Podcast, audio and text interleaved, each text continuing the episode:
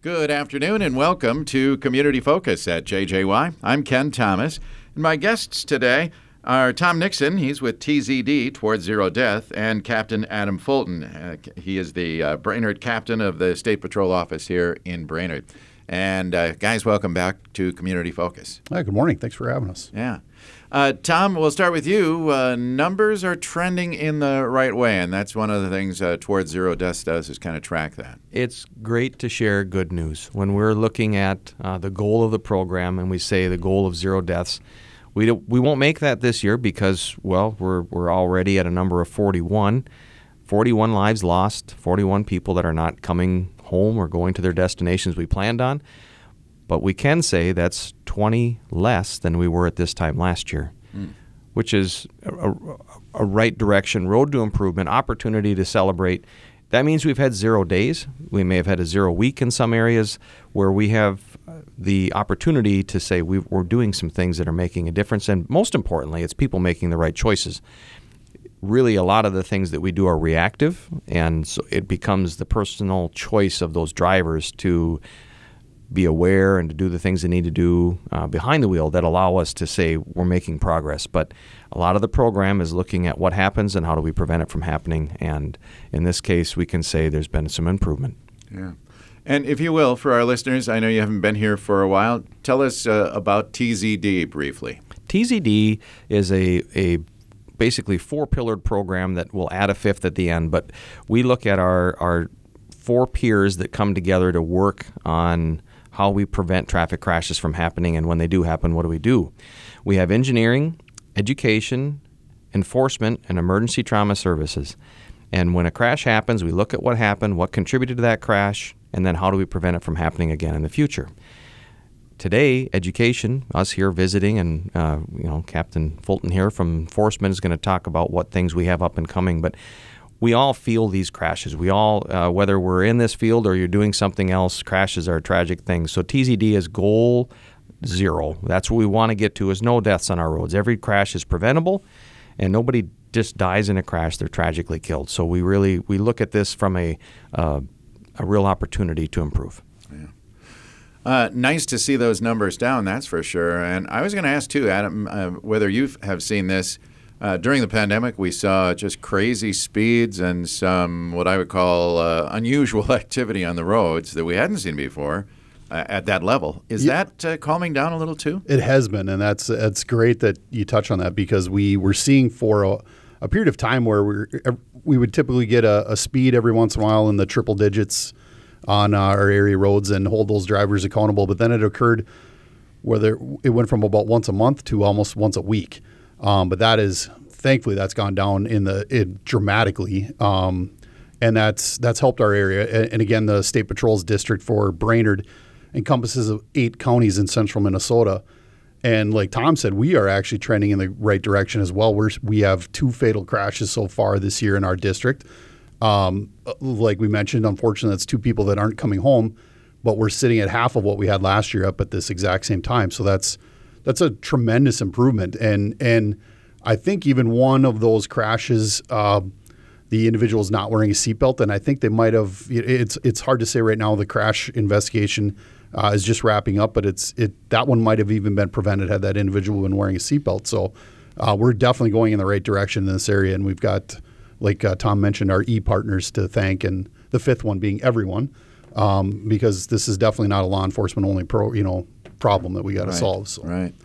And really, Tom, when you talk about engineering on those E's, uh, that's not only the engineering behind the roads and things like uh, J turns and so on and so forth, but it's the engineering in the vehicles, which, again, nowadays, with the seatbelt on and the way the vehicles are built, you can survive a pretty big crash. It increases your survivability dramatically. And over the years, I've not found a successful argument where someone said, "Well, I I don't want to wear a seatbelt because it's gonna, you know, I'm gonna be thrown clear."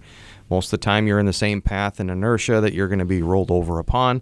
Uh, those vehicles that we've had um, in the water, we've had plenty of saves of people getting out.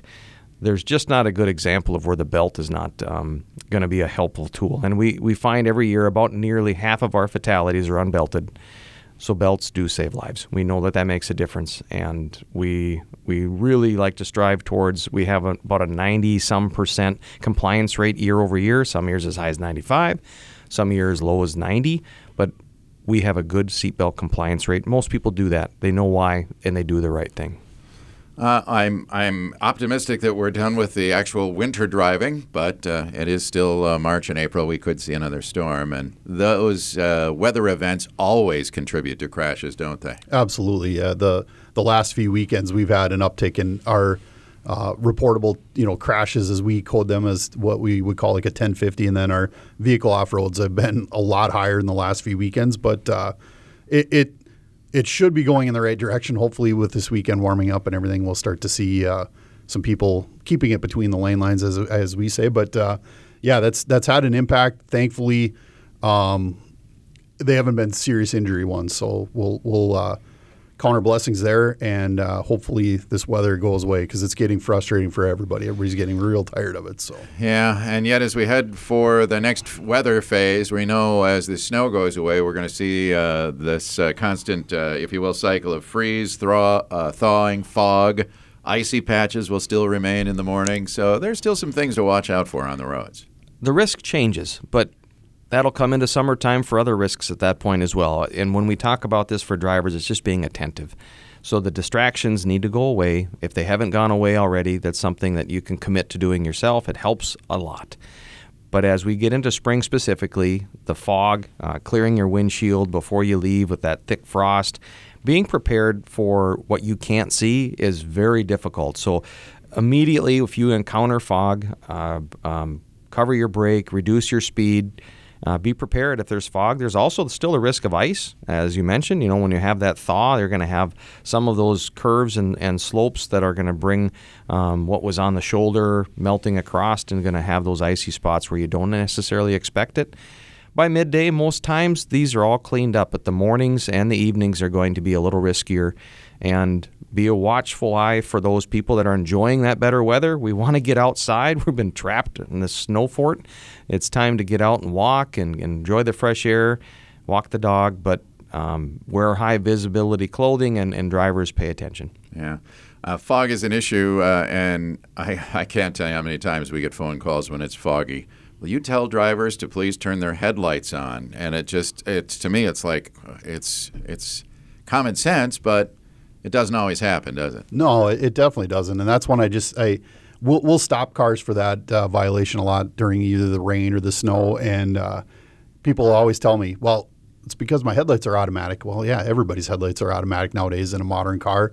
You can still t- turn them on manually, and the nice thing, like we always mentioned before, when you turn your headlights on, your taillights will then come on, and your vis- your vehicle is just that much more visible um, to everybody else. And to your point, I, I, I had to travel to St. Cloud the other day, and during pretty bad weather, and on the way down, it was just amazing the amount of vehicles. I was in my personal vehicle, not a lot I could do about it at the time, but you, uh, the amount of people that don't have their headlights on and just don't want to turn them on, and yeah, it, it, it that one surprised me because that's a pretty easy safety measure you can take, and just to make your vehicle more visible to everybody else. Yeah, and that's the whole point. Yep. It's so others can see you. Absolutely. Yeah. Yeah. You get stuck behind a semi. Um, I, I've got a few miles under my belt in a in a semi truck when I was a lot younger, and they can't see you. Um, they you might think they can, or when a plow is going by, they cannot see you. Um, and it's uh, every little bit helps just to make you a little bit more, you know, a little bit more sa- a little safer on the road, a little bit more visible to everybody else. So. we we like to be predictable on the roadway. And one of the things after one of the times we visited, we talked about snowfall and driving, and the same thing about lights. And I I talked with Captain afterward about hazards. Sometimes we see people driving down the road with their hazards on, and this one is a little difficult to answer what's right and what's wrong there. But your hazards are not superpower lights; they don't allow you to do anything else that anybody else wouldn't um, on the road. But what, what they are designed to do is to warn other drivers, warn other people on the road there's something wrong. There's you know you're a hazard. Is that that? So i in the event that you're you're coming along and you see vehicles with their hazards on in front of you, please be cautious. Pay attention. There's probably a reason they have them on. Maybe it's because they can't drive the speed they need. we would tell most people if you can't keep up with traffic, get off on the next road that you can. If you really are in a position where you can't see and you can't drive, get off at least of the travel lane and, and get out of the way. But you're at risk at that point. Um, you're, you're, people are not expecting you. You're not predictable, and that's where that risk come in. So sometimes the, the hazards can be helpful, but they don't tell anything. They just warn. So therefore, it can be a little bit of a distraction or maybe a, another risk because someone doesn't understand what you're doing. So you doesn't you can't use your blinkers at that point. It doesn't show anybody what direction you want to go, and yeah. your, your brakes not might not show up as well either. So use them with caution. But that's that's a question that comes up sometimes with severe weather and fog and so forth. Okay. Uh, we talked about the freeze and thaw. Another thing that's doing is uh, damaging our roads, unfortunately. That also means it won't be long, and we'll be seeing a lot of crews out trying to repair these uh, streets and roadways. And again, we have laws concerning that, don't we? The, orange starts to sprout at this time of spring. Yes, Yeah. um, as the roving uh, um, crack sealing, road crack sealing um, projects will be coming along, and if you come upon uh, one of those vehicles that are warning you of something coming ahead, it's a work zone at that point. And if uh, you don't heed the warning and pay attention, everyone's safety is at risk at that point. In addition, um, State Patrol is a great partner that'll be out there and local law enforcement watching for people that aren't paying attention and uh, or are just flagrantly not paying uh, the due respect to that job, and they will be talked to.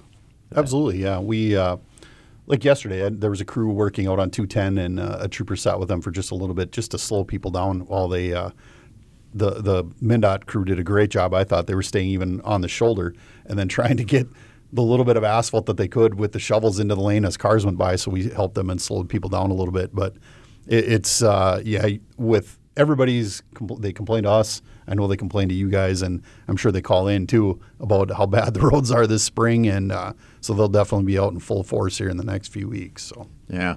And the Ted Foss uh, move over r- rule continues, that law. absolutely, yeah. If you do see the crew over there and uh, the lights are on, move over a lane. Uh, if you're unable to move over the lane like the law states, then you must slow down. So pretty simple. I mean, it's uh, it's what uh, everybody would think of as common sense. It's not so common with some people. That's why we have to have a law like that. But it's uh, just common sense. Slow down, pay attention, look a little bit farther down the road. Then you know some people get caught in uh, what's going on in the car, and they're all of a sudden they're just looking 20, 30 feet in front of the car. Well, you should be looking quite a ways farther than that, and you'll see those lights, and then you can take the uh, necessary steps to or slow down. So. Um, as we get into uh, the month of April, it's, it's almost here. You have another enforcement coming up, do you not? Absolutely, and this is probably the one that we get the most complaints on. Um, right there, I would say, right next to speed, uh, we get the most complaints on just people cannot put that phone down when they're driving. Um, so April is distracted driving month. Um, we have a, a lot of funding from NHTSA and from other sources, so there'll be plenty of overtime shifts for troopers out working the distracted driving uh, wave, as we call it, which is the whole month of April. Uh, so we'll be doing some overtime shifts along with regular shifts uh, that will uh, be actively looking for those type of offenses. And uh, everybody's got a story. They they they tell us whether they're in their vehicle, and it seems like everybody pulls up to a stoplight, and immediately that phone comes back up. And uh, the way the law is written, rem- just like I'd ri- like to remind the listeners, it's hands free. So that y- you're in traffic when you're at a stoplight or a stop sign, that phone needs to be put away. And uh, I think um, the ticket does the job sometimes, but uh, we do get some repeat offenders in there too. So it's just a good reminder for people that that phone call can wait or uh, text or whatever can wait till you get to where you're going. So And, and a way to reinforce this, uh, there was a, a story just a little further south of here where there was a young person at a stoplight and they got on their phone, and the turn lane next to them had the um, opportunity to, to move forward, and this person didn't pay attention. And for some reason, in the interaction of what was going on, they, they didn't look fully and they stepped on the gas and they went out. And that turn lane actually wasn't it wasn't their turn to go, and they pulled out in front of a large truck, and that, that young person died. And when we look at you know what the risk is, if you're not paying attention, you just you're not aware, you're not involved, you don't know what's happening. There's been stories where crash reconstructionists have had testimony. You've told me about this where someone said, "I think I just blew a stop sign." They were able to say that quick enough, and then had an, a crash afterward that ended their life.